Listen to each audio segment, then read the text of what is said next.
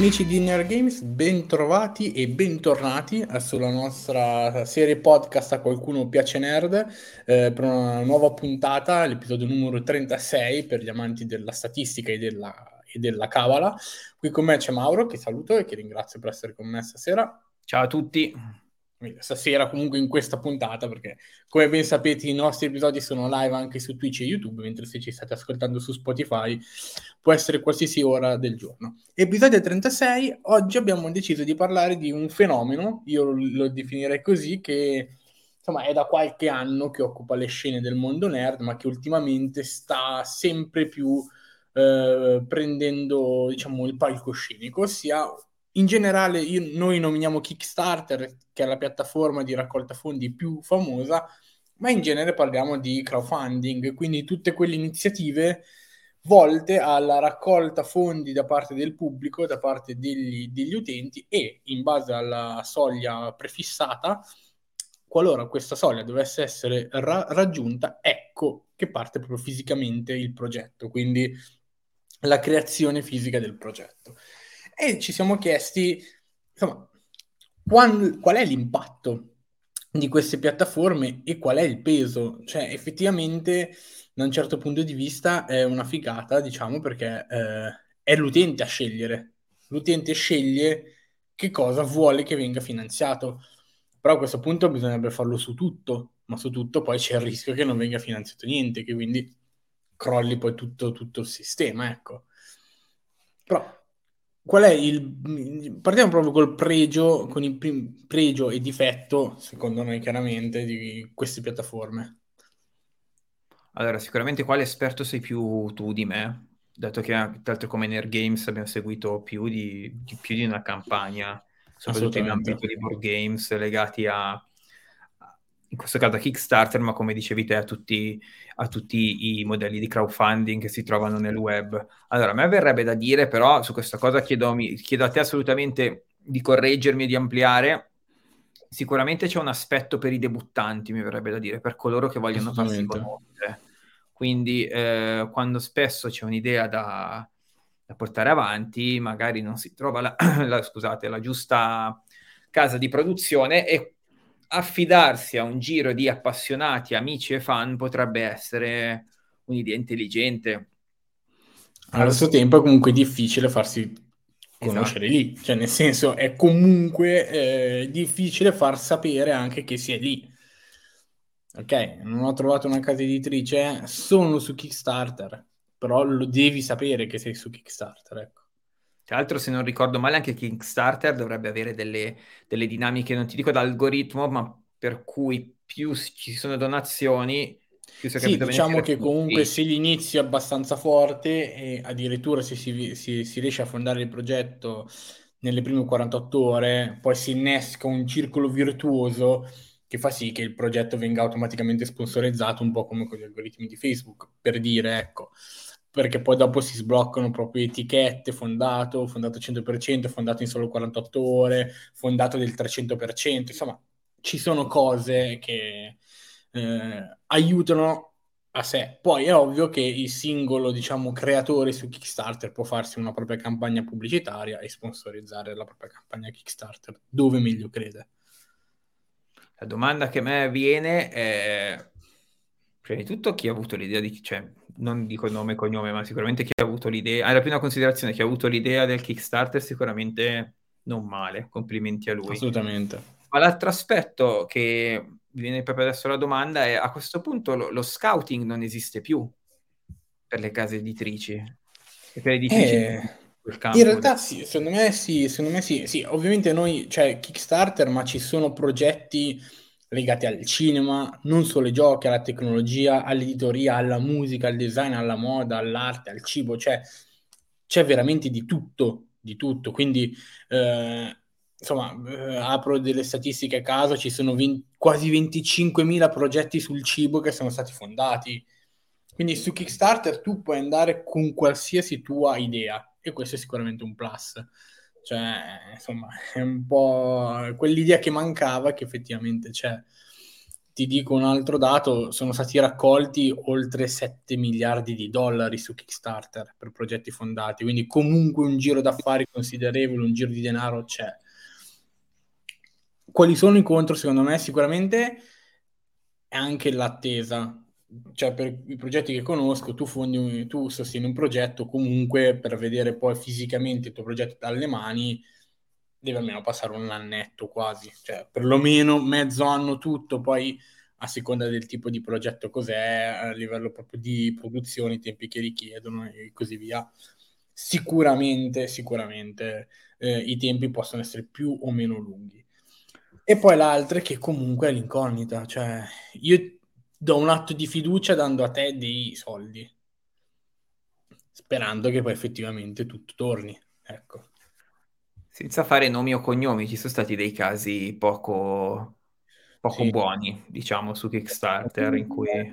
Poi, eh, diciamo, anche in Italia abbiamo la sfortuna dei dazi doga- dog- doganali che non sono inclusi nel prezzo e che ti li trovi a pagare quando il prodotto sta arrivando, ma ritardi ab- abissali sicuramente.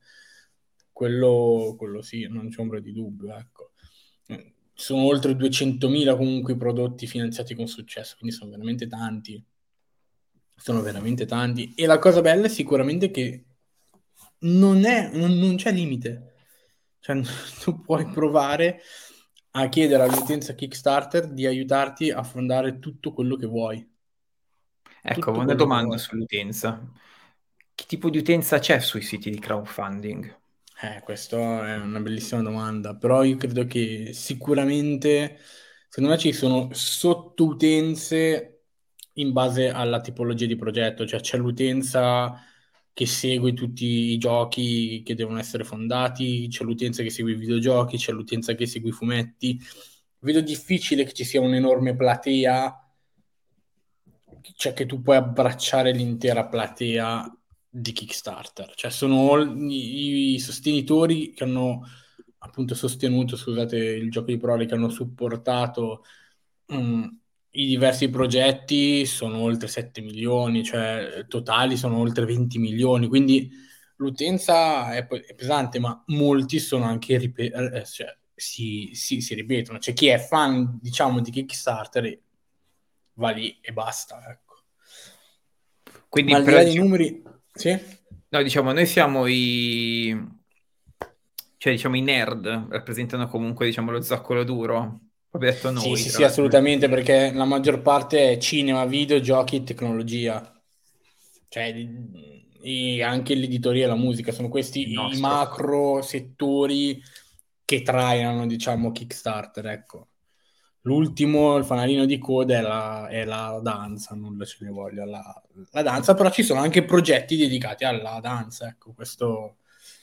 Però al di là dei numeri che poi magari possono anche annoiare o essere più, diciamo, per statisti e matematici, la cosa che a me, su cui mi sarebbe piaciuto ragionare anche insieme a voi, quindi fateci sapere, mi raccomando sempre, nella sezione commenti di, di, di, dedicata, qualsiasi sia la piattaforma su cui ci state seguendo live, o sul nostro canale YouTube è, diciamo, l'aspetto filosofico, se vogliamo dire, che c'è dietro. Nel senso, io ti presento il mio, il mio progetto che io voglio vendere a te, se a te piace, allora io lo vado a fare. E la mia domanda è, non potrebbe essere, cioè, sarebbe bello o è forse utopistico che sia sempre questa la via? Beh, facciamo un crossover anche con quello che abbiamo fatto per chi magari ci segue anche su altri progetti. Abbiamo toccato questo argomento in breve nell'ultimo episodio di Libri Fantastici e dove trovarli, sì. il nostro book club. Parlavamo appunto dell'aspetto green della produzione dei libri. Dicevamo, caspita, certo. se si potesse procedere con una sorta di pre-order anche di romanzi, effettivamente questo porterebbe a un, a un mancato spreco. E questo ci aveva collegato appunto al, a Kickstarter. Allora, io come al solito faccio un po' l'avvocato del diavolo, nel senso, provo- cioè, anzi no, più che altro volevo essere un po' provocatorio, ma senza assolutamente offendere nessuno. Da un lato a volte mi viene anche da dire, cavolo, però certe idee sono geniali, altre se non trovano spazio e appunto finanziatori è perché probabilmente non sa da fare. Questa diciamo, è una provocazione che, che mi sento certo. di dire. Anche se assolutamente c'è cioè, mantenere uno spirito creativo e volersi sperimentare tanto di cappello a tutti quelli che lo fanno e anche a chi, a chi non raggiunge il suo obiettivo. Assolutamente. Però a volte, ecco, diciamo che io, io sono d'accordo con te che più, eh, più piattaforme, più spazi ci sono per poter emergere, meglio è. Allo stesso tempo eh, si abbassa un pochettino il livello. Voglio essere in questo, in questo caso un pochino pessimista, nel senso che eh, è un po' per il, fatto che adesso con il nostro PC possiamo tutti registrare musica o anche noi stessi appunto fare dei podcast. Certo. Eh, non, non, ci si passa il tempo a chiedere quanto si è bravi, però diciamo che eh, c'è una scala di valori per cui ti fa dire appunto quanto è passione, quanto può diventare lavoro, così ecco, secondo me è sempre l'arma a doppio taglio di, di queste piattaforme. A volte eh, io spero tanto che chi c'è, in questo caso parlo di coloro che propongono progetti, abbiano veramente un, un mindset eh, e una mentalità ben centrata, nel senso così. Cioè, che... quindi di fatto il progetto Kickstarter è, una, è, una, è un piano B? Cioè sono tutti progetti con piano B? Bella questa, questa è una bella osservazione. A me, beh, allora io ah, mi auguro di Poi, no. ripeto, inciso Kickstarter solo perché è la piattaforma più famosa, ma c'è sì, GameFound, sì. Produzioni dal Basso, che è totalmente italiana, che anche sal- che saluto personalmente, perché comunque collaborano anche, anche con noi. Quindi, comunque, cioè, citiamo Kickstarter giusto perché è quella che balza subito all'orecchio, all'occhio di tutti. Ecco. Anzi, senza saperlo, anch'io ho partecipato a un progetto di produzioni dal basso. Quindi, per dire, anzi, sempre tutto molto chiaro. Ecco, questo è un altro aspetto che forse non abbiamo ancora sottolineato, che in realtà è tutto super trasparente su queste piattaforme. E deve esserlo. E, e non è banale questa cosa, mentre c'è anche siti di e-commerce magari molto più famosi o più legati all'usato spesso hanno dei, dei buchi neri nel, poco chiari. Nella, certo, il triangolo del Bermuda la... è, un, è, uno scherzo in confronto. No, Salutiamo anche appunto, tornando, eh, non so, cioè è un piano B quindi? Cioè sono tutti progetti di fatto scartati?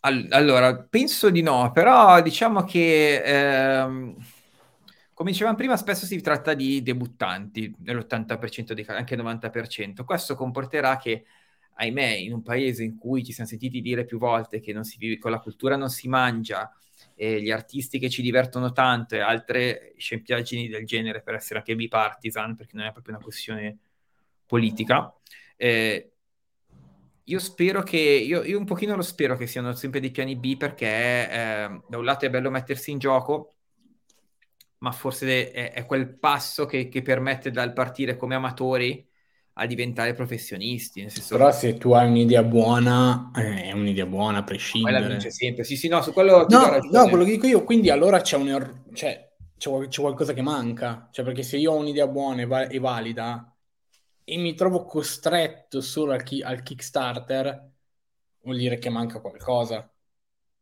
Beh, è un po' la chi domanda... sta sopra, sopra, tra virgolette, non sa riconoscere l'idea buona, sacrifica idee buone per qualcosa di più vendibile, che magari è più comfort. Ecco, diciamolo così. Era la mia, domi- la mia domanda di prima sullo scouting, in effetti. Era proprio questo, eh. dire, cavolo, il Kickstarter può essere l'unico modo per arrivare a farmi conoscere, pur avendo il problema di dovermi far conoscere su queste piattaforme. Esatto. Eh, questo è, una, è, un aspetto che a me un po' incuriosisce, cioè ca- sarebbe interessante conoscere appunto qualcuno che ha qualche progetto per capire quanto è piano B, quanto magari per qualcuno, cioè neanche ci pensa a interpellare. No, certo, tra l'altro colgo l'occasione, l'assist che mi hai fornito, penso involontariamente, ma nel caso fa niente, che sul nostro sito trovate anche un'intervista a veramente tanti sviluppatori che si sono lanciati nel mondo di Kickstarter, cioè gli ultimi progetti, vado solo in ordine cronologico, sono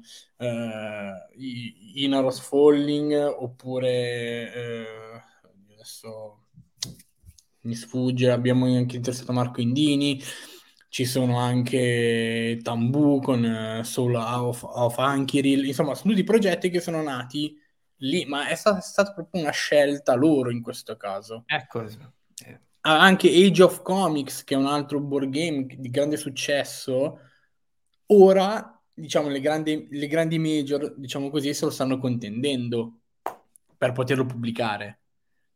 Prima, do, prima dove erano?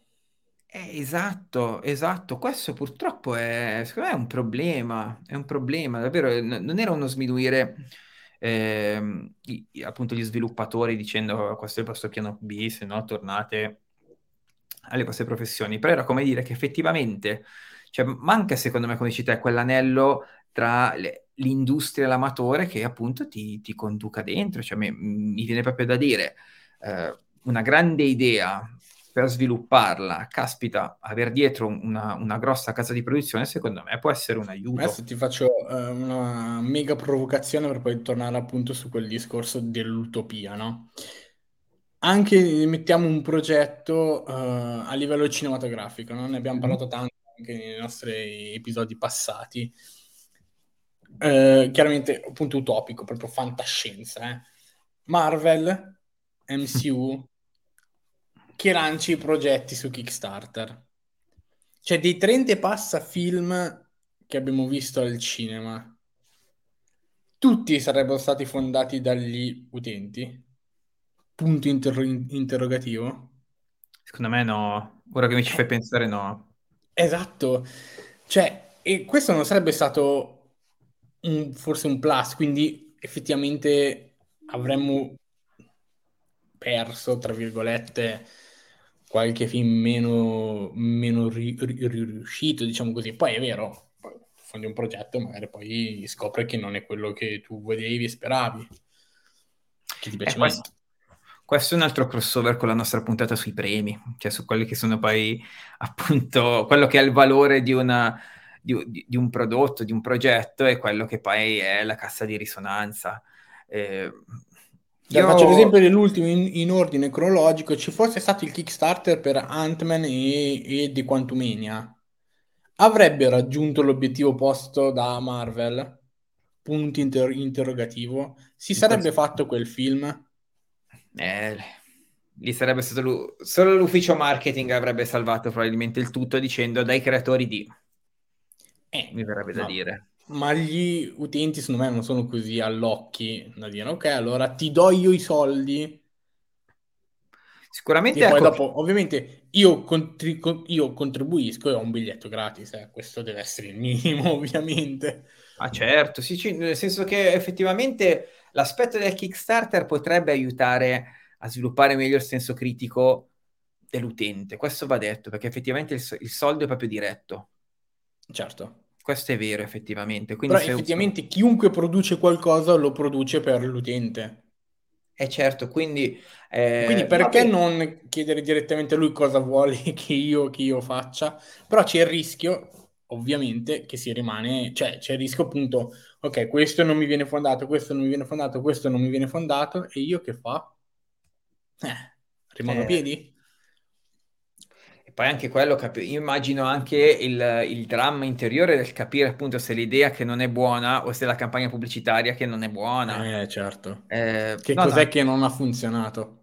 Diciamo che in questi circa 20 minuti ho già cambiato idea e chiedo ufficialmente scusa sul fatto del piano B, perché effettivamente per, calcolando le energie, le risorse che ci vogliono per creare questo piano B, col cavolo che è un piano B, quindi su ah, questa certo. cosa chiedo già venia dopo 18 minuti di, di podcast. Anche perché non è che ti svegli, ah, domani andiamo, andiamo su Kickstarter, Ale, e chiediamo 20.000 euro, sparo una cifra a caso alle persone, perché tu comunque ti impegni per fare determinate cose. Anche perché in media quanto ci vuole per... Stiamo un attimo sui giochi, quanto ci vuole per sviluppare un gioco? Allora, molto dipende da quanti accessori ci sono all'interno del gioco, quindi se quanta carta anche serve per realizzare il gioco, ma si parla di almeno, almeno 6-8 mesi. Eh, caspita, no? Cioè, 6-8 mesi si è già comunque tutto pronto. Salvo rincari, salvo ritardi, salvo spedizioni, salvo tutto. Talvolta anche un annetto, ecco. Cioè, nell'annetto non si grida allo scandalo, ecco. Siamo comunque in tempi assimilabili, ecco. Ovvio, l'esempio che ho fatto prima, il film, probabilmente il lasso di tempo sarebbe ancora più ampio Ah, sì, Poi anche lì, cioè, devi comunque far vedere parte della sceneggiatura, devi far vedere gli attori che vi parteciperanno, devi far vedere tante cose perché poi dopo l'utente deve già più o meno avere un'idea di quello che andrà a vedere. perché se no mh, mm, sicuramente non ti fonda il progetto.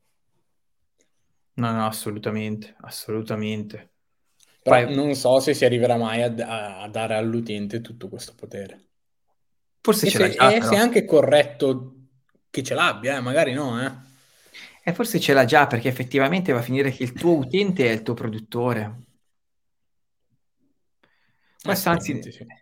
è, anzi, è quell'orizzontalità che, che quasi fa, fa, un po' paura, perché poi si rischia davvero del, di un ribaltamento di, di visione che è un, è un po' pericoloso. Perché poi l'utente finale non ti va a vedere il, non ti va a vedere il film al cinema per dire e eh, tu eh, sei comunque in perdita. Cioè tu hai eh buttato via dei, dei soldi, non hai avuto un, un ritorno economico. No, no, infatti effettivamente questo era un altro punto che, che andava un po' meglio eh, sviluppato. E, ehm, dall'altro punto di vista, se invece dobbiamo trovare forse un altro pro, sta proprio nel fatto che eh, il numero di persone che hanno una certa creatività non è, non, non è basso. assolutamente, ma anche tanti progetti legati ai fumetti. Cioè, sì. io voglio creare un fumetto, non riesco o non voglio che qualcuno prenda in mano il mio progetto, voglio che rimanga mio. Io vado su, su Kickstarter. Se voi, se io riesco a raccogliere tot soldi, io mi occuperò della stampa e dell'invio a queste persone di questo fumetto fatto così, che parla di questo, con questi disegni qua. Per dire che è un altro mondo dove spesso, diciamo, l'indipendenza è difficile che poi emerga. Che è un po' affine al discorso appunto di cui abbiamo parlato nella nostra puntata di libri fantastici e dove trovarli. Cioè che il mercato sia così saturo che forse essere su queste piattaforme ti distingue dagli altri. Quindi la, la gente ha ancora voglia di scoprire. Altro grande dilemma. Me, assolutamente sì. Soprattutto e anche l'altro plus di Kickstarter che spesso se tu aderisci alla campagna è qualcosa che hai solo tu. Che sia un oggettino per un gioco, sia un, un artbook, sia addirittura fino ad arrivare ad essere presenti nei ringraziamenti o nei titoli di coda. Ci sono alcuni giochi dove se tu arrivavi a una certa soglia di eh, appunto sostegno, il tuo person- un personaggio del gioco poteva avere il tuo nome. Cioè, un po' un feticismo nerd, diciamo, che però può eh, invogliare sicuramente a una maggiore donazione. Questo non c'è un... Tu hai preso giochi su, con Kickstarter, immagino. In realtà eh, ne ho preso solamente uno eh, di Batman. Ah, giusto, eh, vero, vero. 250 dollari mi costò un compleanno, forse il compleanno del, della pandemia, forse nel 2020 o 2021 e mi arrivò un annetto dopo, quindi però altrimenti io per dire feci quel Kickstarter perché sapevo che altrimenti quel gioco non l'avrei potuto avere mai. Quindi o lì o mai. E quindi ho detto ok lì. Mentre altri progetti su Kickstarter, poi dopo comunque la campagna Kickstarter serve anche per avere il finanziamento per poter andare sul mercato. Quindi questo uno poi mi dice, ah, aspetto. Sì, effettivamente, sì, sì. Adesso in mente anche il gioco di Batman perché me l'avevi fatto vedere, effettivamente quello era un progettone notevole. Sì, sì, sono quattro scatole, insomma, troverete qualcosa sul nostro Instagram o sul nostro canale, no, sul nostro Instagram dovrebbe esserci qualcosa di documentato a um, riguardo. Però, Tra l'altro, sì? mi fa venire in mente anche questa cosa, cioè Batman, personaggio mainstream, comunque tramite Kickstarter, anche questo, cioè quindi non per forza tra l'altro, tra l'altro Batman Taz, quindi The Animated Series, quindi ancora forse più mainstream rispetto a, insomma, è una cosa ben identificata e ben famosa nel mondo. Eh. Adesso non ricordo quanto fece, andiamo, vi dico al volo, se riesco a trovare quanto è stato fondato. Guardi, eh, sì, aveva un obiettivo di 225 mila dollari, 9.000 sostenitori, 9.126 tra cui anch'io, e raccolse un totale di un milione e mezzo di dollari. Cioè, capite che quindi l'idea c'era e per tornare al punto di prima, sono convinto che non fosse un piano B Kickstarter. Ma quindi ci, posso, ci sono giochi che su Kickstarter hanno dei costi di produzione maggiori di quelli magari prodotti da Major o comunque da case affermate? Questo non te lo so dire in quanto non sono mai stato dall'altra parte del lato, però un'altra casa che si affida solo a Kickstarter per la produzione dei suoi giochi è Horrible, Horrible Guild che salutiamo, gli ita- italianissimi, vi consiglio così off topic il loro Evergreen, vedete bellissimo e secondo me ne sentiremo parlare quest'anno in vista del gioco dell'anno, ma questo è un altro paio di maniche. Però secondo me alcune case sanno che quello è un canale che funziona, hanno la loro fan base, chiamiamola così, sanno di po- saper produrre prodotti validi e secondo me sanno di poterci guadagnare anche. Poi il gioco sarà anche venduto, quindi avranno un ulteriore incasso. Però eh, sicuramente chi approda su Kickstarter facendo bene i conti, perché questo è importante, facendo bene, bene i conti sa trarre comunque qualcosa di importante. Ecco. Altra domanda da profano, un gioco che viene prodotto su Kickstarter, se viene, può, può essere acquistato da, da, una casa di produzione successivamente? Assolutamente sì, eh, cito Pendragon da questo punto di vista che fa scouting su Kickstarter. Nel senso, la casa editrice Pendragon collabora con alcune case straniere e dice se raggiungono 200 bakers, quindi 200 sostenitori italiani finanziano il, il progetto, noi, noi, noi Pendragon, che, che, salutiamo ovviamente, ci impegniamo alla localizzazione in italiano del, del gioco e nella messa sul mercato. Ma in quel caso eh, l'esclusiva verso i sostenitori di Kickstarter, come viene salvaguardata? Eh, quello dipende dalla campagna. Spesso se raggiungi determinati step avrai oggetti, contenuti che vengono dati solo, alla, solo a loro. Quindi... Solo a loro, oppure, oppure, espansioni. Espansioni gratis, magari. Cioè, c'è un'espansione che ah. al pubblico costerà tot, tu che mi hai sostenuto la puoi avere gratis. Poi Giusto. ognuno è libero di fare eh, quello che ritiene opportuno nella propria campagna però ovvio che gli incentivi sono, sono molto invitanti, sono un po' di feticismo, come ho detto prima, nel senso buono del termine, se ci può essere un senso buono, però ti invogliono sicuramente a... Io per esempio nel gioco di Batman ho i dadi che sono esclusivi della campagna Kickstarter. Ah, ecco, sì, sì. esatto. Oltre ai dadi, credo il personaggio di Alfred. Il personaggio di Alfred era presente solo se tu sostenevi la campagna Kickstarter nel mercato, nel mercato degli, degli, Stati Uniti chi compra il gioco non avrà il personaggio di Alfred. Beh, non banale, per niente. No, no, certo, certo. Assolutamente. A questo punto di vista, quindi, interessante capire. Non, io credo che il futuro di queste piattaforme, scusate, sia sicuramente ampio e per certi aspetti anche di crescita Oggi ci sono altre piattaforme tipo Patreon dove lì addirittura vai a sostenere proprio in un modo differente anche i creatori di contenuti. Quindi, insomma, il potere all'utente credo che sia una cosa, secondo me, positivissima. Non credo che arriveremo a livello utopistico che tutto sarà dato in mano all- all- all'utente.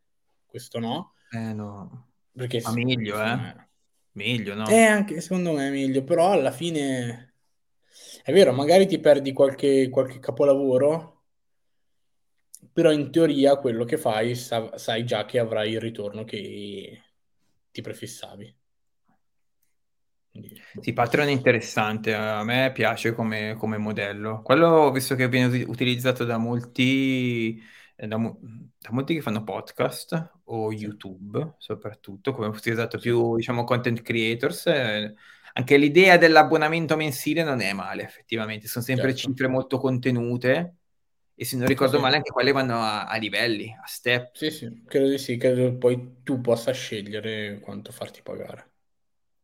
Ecco, quello è un altro campo interessante perché adesso che siamo nella piena esplosione di tutto ciò che è podcast, eh, giustamente c'è chi si lancia, magari anche, appro- cioè senza polemizzare, ma magari anche approfittando di un nome un po' più grosso per, certo. eh, farlo, però diciamo che mi sembra un, uno strumento lecito, diciamo, in questa, in questa battaglia. Assolutamente. Io direi che comunque questo argomento è stato sviscerato abbastanza, fateci sapere la vostra, mi raccomando, quindi vi ricordo poi che potete trovare il nostro podcast su Spotify, su iTunes, stiamo la- lavorando per portarlo anche su altre piattaforme e vi terremo aggiornati da questo punto di vista, le puntate le trovate sul nostro sito, sul nostro canale YouTube potete rivedere anche il video della, di questa live di registrazione di questo episodio mettete una campanellina, iscrivetevi su ogni canale possibile e inimmaginabile, così sarete sempre aggiornati su tutte le nostre novità e vi invito nuovamente a iscrivervi al nostro canale Telegram, basta cercare Nerd Games o Nerd Games IT, comunque ci troverete assolutamente. Ringrazio Mauro per essere stato con me questa sera. Grazie a te, ciao a tutti. E un ringraziamento a tutti voi che ci avete ascoltato e o guardato. E ovviamente appuntamento alla prossima puntata. Ciao a tutti.